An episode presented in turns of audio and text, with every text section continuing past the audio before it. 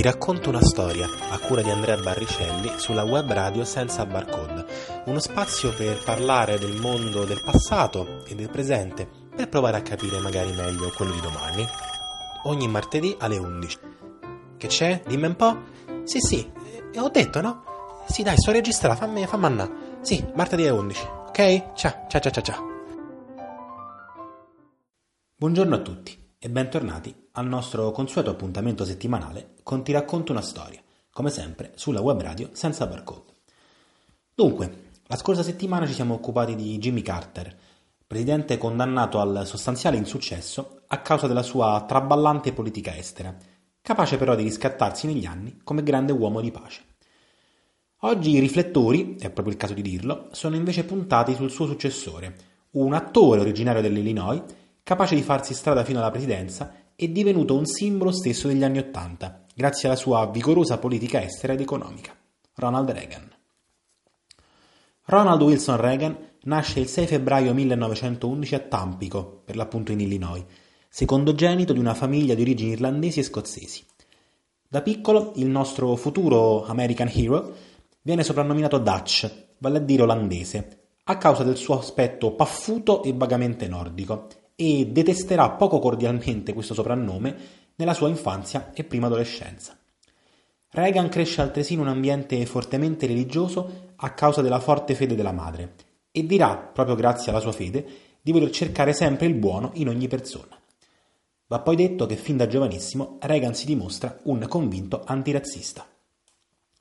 Frequenta con profitto le scuole, dove si dimostra un valido oratore, un capace sportivo e dove comincia anche a sviluppare un interesse per la recitazione.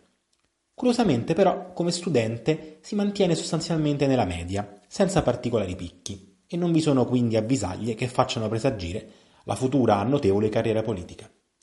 Non a caso, inizialmente Reagan si butta nel mondo del lavoro come bagnino. Nel 1932, in compenso, inizia una carriera come speaker radiofonico che lo porta a divenire annunciatore dei Chicago Cubs, una squadra di baseball professionistico. Grazie a tale lavoro, nel 1937 gli si aprono le porte di Hollywood, dove inizialmente lavora in B-movie di scarsa qualità, pur ottenendo un contratto di ben sette anni con la Warner Bros. Nel 1939 Reagan vanta già 19 pellicole all'attivo e viene apprezzato per la sua presenza scenica, è alto 1,85 m, e la voce chiara. Si toglie anche lo sfizio in questo periodo di recitare con attori del calibro di Betty Davis, Errol Flynn ed Humphrey Bogart. Il suo miglior ruolo, a detta dello stesso Reagan, si ha in King's Row del 1942, tradotto in italiano come Delitti senza castigo, dove il nostro interpreta un ragazzo cui il padre della fidanzata, un sadico chirurgo, decide di amputare entrambe le gambe, in seguito ad un incidente, soltanto perché disapprova la sua relazione con la figlia. Il film lo rende molto noto e gli consente di triplicare il suo salario, che passa alla considerevole cifra di 3.000 dollari a settimana. Nel 1940 Reagan si sposa con la collega Jane Wyman, con la quale avrà due figli, una morta poco dopo la nascita, e ne adotterà un altro, ma dalla quale divorzierà nel 1949, pare anche a causa di forti divergenze politiche. Ironicamente, infatti, la donna è di tendenze repubblicane, mentre in gioventù Reagan, che diverrà un presidente simbolo proprio dei repubblicani, è di credenze democratiche e stima particolarmente Roosevelt. A causa della forte miopia, Reagan viene esentato dal partecipare alle campagne della Seconda Guerra Mondiale, ma svolge comunque il servizio militare eh, recitando e producendo oltre 400 fra pellicole motivazionali e di addestramento per i soldati al fronte. Congedato nel 1945, Reagan prosegue la carriera cinematografica e nel 1947 viene eletto presidente della Screen Actors Guild, il più importante sindacato di attori degli Stati Uniti d'America. Fervente anticomunista fin dalla gioventù, Reagan confesserà con un certo rammarico anni dopo che da presidente della SAG aveva segnalato all'FBI i nomi di attori di sospette simpatie comuniste. Con meno rammarico, evidentemente, sempre nel 1947 Reagan testimonia davanti alla Commissione per le attività anti-americane, esprimendo preoccupazione per quella che a suo dire è una vera e propria infiltrazione comunista ad Hollywood. Nel 1949, dopo il divorzio della prima moglie, Reagan incontra l'attrice Nancy Davis, della quale confesserà di essersi letteralmente innamorato a prima vista. I due si sposano nel 1952, avranno due figli e descriveranno sempre la loro relazione come qualcosa di realmente speciale, rimanendo fortemente innamorati e legati per tutta la durata della loro vita assieme. Negli anni 50 Reagan recita via via sempre in meno ruoli, facendo al massimo qualche comparsata in tv, poiché è molto impegnato col sindacato, ma anche perché si avvicina sempre di più al mondo della politica.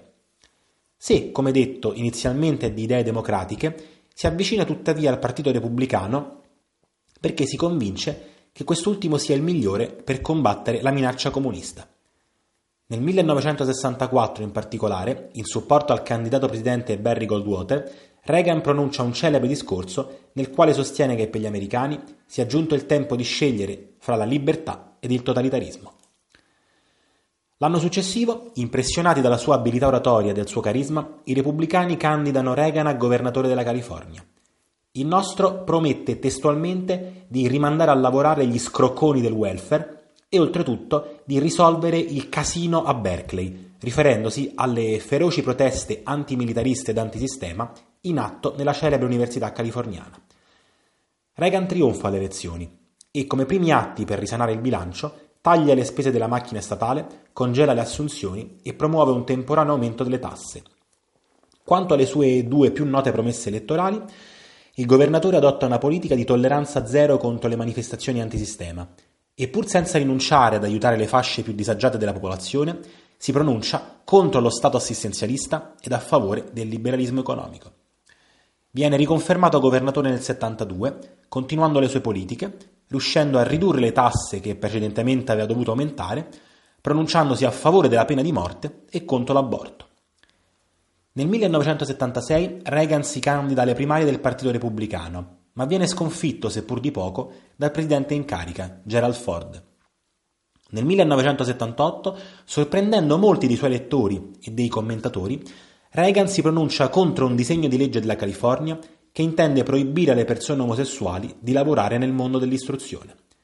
Interrogato al riguardo, Reagan sostiene che nonostante la sua profonda fede religiosa, non intende certo appoggiare misure crudeli contro quelle che sono semplicemente persone con un orientamento sessuale diverso e che l'omosessualità non è certo una malattia o qualcosa da combattere. Nel 1980 Reagan si candida nuovamente alla presidenza contro Jimmy Carter, scegliendo come vice George H. W. Bush. Trionfa infine su Carter puntando su quelli che sono e saranno i suoi cavalli di battaglia, vale a dire l'anticomunismo, l'abbassamento delle tasse come stimolo all'economia, il liberalismo e pronunciandosi oltretutto contro l'eccessivo coinvolgimento del governo nell'economia. A tal proposito rimane molto celebre la sua dichiarazione secondo cui in tempo di crisi il governo non sia la soluzione del problema, ma sia esso stesso il problema. Come buon auspicio, peraltro, il giorno in cui Reagan si insiede alla Casa Bianca, vengono finalmente liberati gli ostaggi dell'ambasciata statunitense a Teheran, dopo oltre un anno. Quando giura come presidente, Reagan ha 69 anni ed è il più anziano fino a quel momento, record che verrà battuto solo parecchi anni dopo, prima da Donald Trump e poi da Joe Biden. Poco dopo aver preso servizio, peraltro, il nuovo presidente subisce un attentato che per poco non gli costa la vita. Miracolosamente sopravvissuto, Reagan si mette alla crementa al lavoro. Si batte per introdurre il diritto alla preghiera nelle scuole, nomina la giurista Sandra Day O'Connor come prima donna giudice della Corte Suprema ed agisce in maniera durissima contro uno sciopero della PATCO, l'Unione Federale dei Controllori di Volo. Ritenendo infatti tale sciopero costituzionalmente illegale, Reagan concede agli scioperanti un ultimatum di 48 ore per rientrare nei ranghi. Quando l'ultimatum non viene rispettato, il presidente licenzia ben 11.345 controllori scioperanti e recluta personale militare per il controllo dei voli fino all'assunzione di nuovi operatori per rimpiazzare gli epurati. Niente male, eh? L'intervento più deciso di Reagan si ha tuttavia in campo economico, dove l'ex attore vara una politica nota poi come Reaganomics, Convinto assertore, come detto, del liberalismo, il presidente adotta una politica nota come Supply-Side Economics, basata sulle teorie dell'economista Arthur Laffer, secondo cui un taglio delle tasse, in particolare a favore delle imprese, stimola quest'ultima ad investire, ad assumere più personale, movimentando quindi il mercato del lavoro, producendo di conseguenza più reddito e quindi, paradossalmente, aumentando anche il gettito fiscale, che quindi compensa il taglio delle tasse. I tagli maggiori operati dal presidente Reagan riguardano le tasse sui redditi, sui, profili, eh, sui profitti aziendali e di contraltare i programmi assistenzialisti, che Reagan giudica eccessivi e che secondo lui espongono lo Stato a troppi rischi di frode. Va poi detto, per amor di verità, che in alcuni settori, come ad esempio la telefonia, Reagan aumenta le imposte indirette per bilanciare alcuni pesanti tagli fiscali, di cui come detto si rende protagonista. Vi aspetto il 13 settembre sulla web radio senza barcode per un interessantissimo convegno su Dante. Andremo ad affrontare gli aspetti penali del periodo del basso medioevo e in particolar modo andremo a vedere come si strutturava il processo penale che ha interessato la condanna a morte che ha costretto all'esilio il poeta non solo. Con l'aiuto di altre autorevoli personalità, professori di lettere, avvocati e pittori, andremo anche a curiosare nella vita medievale e vedere come alcuni di quegli aspetti che hanno interessato le vicissitudini della vita di Dante sono in qualche modo ancora attualissimi. Se anche voi siete appassionati di Dante oppure semplicemente avete delle curiosità in merito, non perdetevi l'appuntamento il 13 settembre sulla web radio senza barcode alle ore 18 con il professor Massimo Montuschi, l'avvocato Simona Giannetti, il pittore Roberto Prevano, Modra Sheila Bobba e ovviamente ci sarò anch'io Fiorella Mandaglio.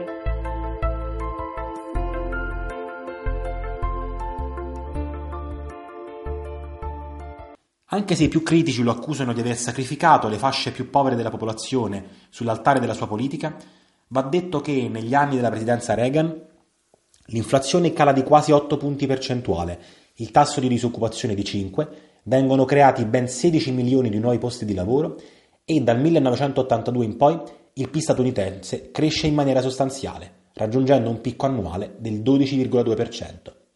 Si tratta indubbiamente di successi molto importanti che trainano gli Stati Uniti definitivamente al di fuori dalla recessione degli anni 70. Di contraltare, il deficit statale aumenta in modo importante, al pari delle spese militari, che Reagan aumenta in modo considerevole. Un altro punto fondamentale della presidenza Reagan, in particolare del primo mandato, è infatti il vigoroso contrasto all'Unione Sovietica. Il presidente lancia infatti una vera e propria corsa agli armamenti, sostenendo fra le altre cose che per inseguire gli Stati Uniti in tale corsa, i sovietici finiranno sempre di più per sottrarre risorse ad altri settori, fino a crollare di conseguenza. In un famoso discorso tenuto al Parlamento britannico, Reagan dichiara che la marcia della libertà e della democrazia lascerà il marxismo-leninismo nel cumulo di ceneri della storia. Più avanti definisce l'Unione Sovietica l'impero del male e nel 1983 ne prevede la fine entro pochi anni, definendo il comunismo una triste e bizzarra pagina della storia umana. In tali dichiarazioni, peraltro, è ben assistito da un'altra grande leader di stampo conservatore degli anni Ottanta, la britannica Margaret Thatcher. Un eh, momento molto duro nelle relazioni tra USA e URSS si raggiunge il 1 settembre 1983. Un volo della Korean Airlines partito dall'Alaska e penetrato per errore nello spazio aereo sovietico Viene infatti abbattuto da un caccia di mosca, fatto che causa 269 vittime, di cui 62 di nazionalità statunitense. La reazione di Reagan è durissima. Dopo aver definito l'incidente un massacro ed aver accusato i sovietici di aver voltato le spalle al mondo e a tutti i principi morali che regolano le più elementari relazioni umane, il presidente sospende tutti i voli civili sovietici verso gli USA straccia alcuni trattati economici in vigore con Mosca ed aumenta le operazioni di supporto a favore dei movimenti anticomunisti in tutto il mondo, con particolare attenzione all'Afghanistan. Reagan si pronuncia inoltre per la costruzione di un sistema antimissilistico spaziale, lo Strategic Defensive Initiative, soprannominato ironicamente Star Wars, che protegga il paese da ogni possibile attacco nucleare sovietico, rendendo in tal modo persino la guerra nucleare stessa obsoleta. Tale sistema non vedrà la luce ma la dice lunga sull'atteggiamento di Reagan, che più di qualcuno ha criticato come imperialistico e guerrafondaio. Il 1983, peraltro, è un anno particolarmente delicato per la politica estera americana. Oltre alle tensioni coi sovietici, gli Stati Uniti si trovano infatti coinvolti nella guerra civile libanese, dove inviano in servizio un corpo di pace. Il 23 ottobre 1983, tuttavia, un attentato suicida uccide ben 241 militari americani e ne ferisce 60, causando prima l'invio di navi da battaglia e successivamente il ritiro di tutte le forze americane dal paese. Due giorni dopo, in risposta a un colpo di Stato che porta al potere un governo di ispirazione comunista, Reagan ordina l'invasione dell'isola di Grenada nei Caraibi, che porta rapidamente all'ascesa di un nuovo governo più favorevole agli interessi americani. L'operazione militare, la più importante dai tempi del Vietnam, viene fortemente criticata non solo dalle Nazioni Unite, ma anche da alcuni alleati europei degli Stati Uniti. Reagan però tira dritto per la sua strada. E se vogliamo, eh, ne ha ben donde. La campagna presidenziale dell'84, infatti, è letteralmente senza storia. Reagan trionfa sullo sfidante Walter Mondale in 49 stati su 50 ed ottiene 525 grandi elettori su 538. Una vera e propria debacle per il buon Mondale e un plebiscito per Reagan. Uno degli atti più importanti del suo secondo mandato presidenziale è quello di aumentare i fondi per la lotta alla droga, una delle piaghe sociali più drammatiche fra i giovani americani. La guerra, come la definisce lui stesso, alle sostanze stupefacenti vede anche l'importante apporto della First Lady, che viaggia in tutto il paese per sostenere il marito e diviene il volto della campagna Just Say No, ovvero basta dire no, riferita per l'appunto sempre alla droga. Sempre in ambito medico, Reagan aumenta i fondi per la lotta all'AIDS, che negli anni Ottanta si palesa in tutta la sua drammaticità, benché in parecchi critichino l'amministrazione americana per aver fatto poco e soprattutto in ritardo contro il virus dell'HIV. In politica interna, un altro atto importante del secondo mandato Reagan è quello che nel 1986 riforma la politica dell'immigrazione. Reagan rende illegale l'assunzione di immigrati irregolari, ma al tempo stesso proclama l'amnistia per ben 3 milioni di persone entrate irregolarmente nel territorio americano prima del gennaio 82, proclamando significativamente davanti alla Statua della Libertà, ricordiamoci sempre che Reagan è un ex attore, che queste persone, se lo vorranno, potranno un giorno diventare americane. Tale retorica, peraltro, si inserisce in un generale atteggiamento di Reagan nei discorsi pubblici, dove Reagan ama dimostrarsi in qualche modo un eroe americano moderno, un homo novus e, mm, pur insomma con qualche dubbio al riguardo, un vero e proprio uomo del popolo. In politica estera, anche il secondo mandato di Reagan è caratterizzato da alcuni importanti momenti di tensione. Reagan viene infatti criticato per le sue iniziali prese di posizione, giudicate blande, contro l'apartheid in Sudafrica. Ai critici il nostro risponde sostenendo che il problema non è opporsi all'apartheid, ma come opporsi, in modo che il governo sudafricano man mano attenui le sue posizioni.